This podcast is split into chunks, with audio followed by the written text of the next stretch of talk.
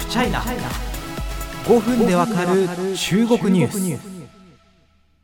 ゴールデンウィークというものがあればシルバーウィークというものも存在するんですね、この国には。となかなかこうメディア業界に生きてると大型連休とはですね、夏休みはお盆の時期に取った方が逆に記者はやりやすいんだよなんて、実態はあるんですけれども、シルバーウィークまで休めるかっていうと休めませんし、今日も普通に週末出勤しております。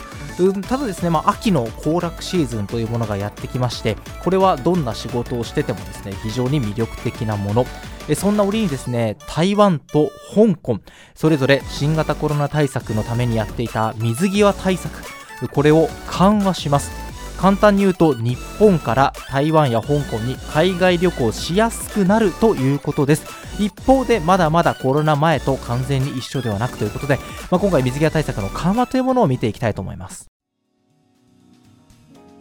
まずは台湾からいきましょう。情報9月下旬現在のものということで、ちょっとご承知おきください。9月29日から観光目的での訪台を認めます。もうね、簡単に言えば台湾旅行観光行けるということでございますね。そしてコロナが発生する前にビザなしで入境できた国や地域に対しては同じような措置を取る。つまり我々日本人はビザなしで台湾に行けるということになります。しかし冒頭申し上げたように全く制限がないというわけではないんですね。台湾の衛生当局の発表を見ていきましょう。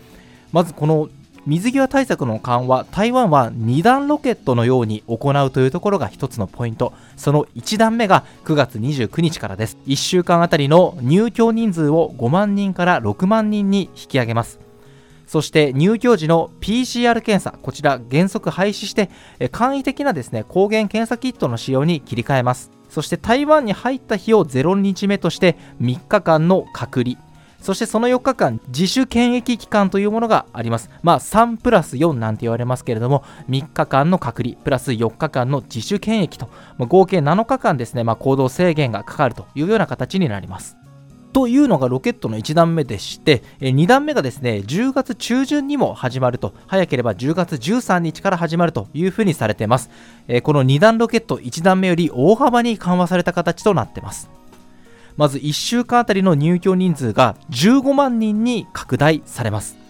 この入境時の簡易検査というのは引き続き実施されるんですが、代わりにこれまで必要だった3日間のホテル隔離がなくなります。その代わり入境時を0日目として7日間の自主検疫に切り替えます。この自主検疫どういうものかというと、外出前にですね簡易検査が必要だったりということで、やや面倒はかかってしまうのですが、制限付きでレストランなどの立ち入りが認められます。ご飯食べるときもただ大人数で宴会ってちょっとできなくて、一人で食べるとか、特定の対象と一緒に食べてくださいと。そして席を立つときとかは必ずマスクをつけてくださいというような制限がつきます。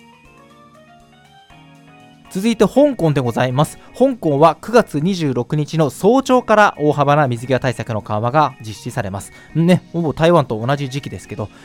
台湾のね新しい行政長官になりました李家超、ジョン・リーさんが発表しました。これまで香港ではですね、入境後3日間のホテル隔離、これ台湾と一緒ですね、にプラスして外出可能ですけど、レストランとかバーはちょっと入るのやめてねっていう健康観察期間というのが4日ありました。しかしこれらが大幅に縮小されまして、ホテル隔離はなし、3日間の健康観察期間のみというふうに変わります。また香港に向かう前に必要だった48時間以内の PCR 検査陰性証明も24時間以内の簡易な抗原検査の結果があれば OK となります。そして空港に到着した後 PCR 検査受けるんですけれども、あれって結果が出るまで何時間もかかるって話なんですけども、それを待たずにね公共交通機関に乗って、自宅だとかホテルだとかに向かって OK ということになります。そしてこれはちょっと中国大陸と似てるなっていうシステムなんですけど、検査結果陰性の場合ですね、スマホに出るワクチンパスの識別コードが黄色に変わりますね。緑、黄色、赤で信号機みたいにね示すというのは中国大陸式と一緒ですけれども、この黄色というのは外出はできるんですけれども、入れる場所というのは一部制限されますよということになっています。そして2日目に PCR 検査が陰性だった場合、翌朝3日目に青色になって自由に行動していいよとなっています。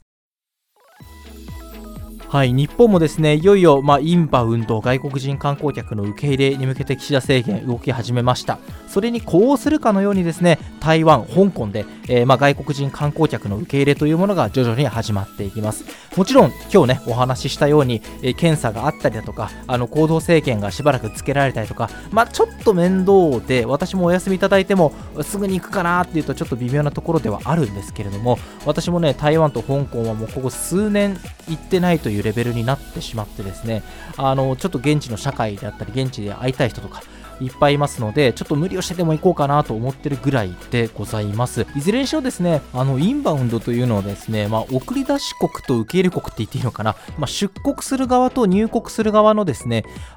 制度が整わないとなかなか難しいのかなと思います。例えば今日本はですね、中国からのですね人が来るのは簡単なんですけど、その中国人の人が、自分の国中国に戻ろうとした時にこれは非常に大変だということになるので、じゃあ中国からのインバウンドというのはなかなか目先では期待できないということになっているわけですよね。こういうことで、お互いの、国や地域のですね足並みが揃っていくことで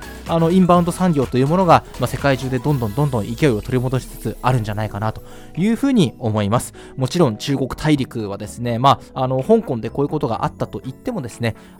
大陸部分の政策というのはですねまだまだ変わる気配というのがなかなか見えなくなってきています。先に台湾、香港がですね、中華圏に触れたいというのであればですね一番最初の選択肢に当面はなってくるのかなと思います。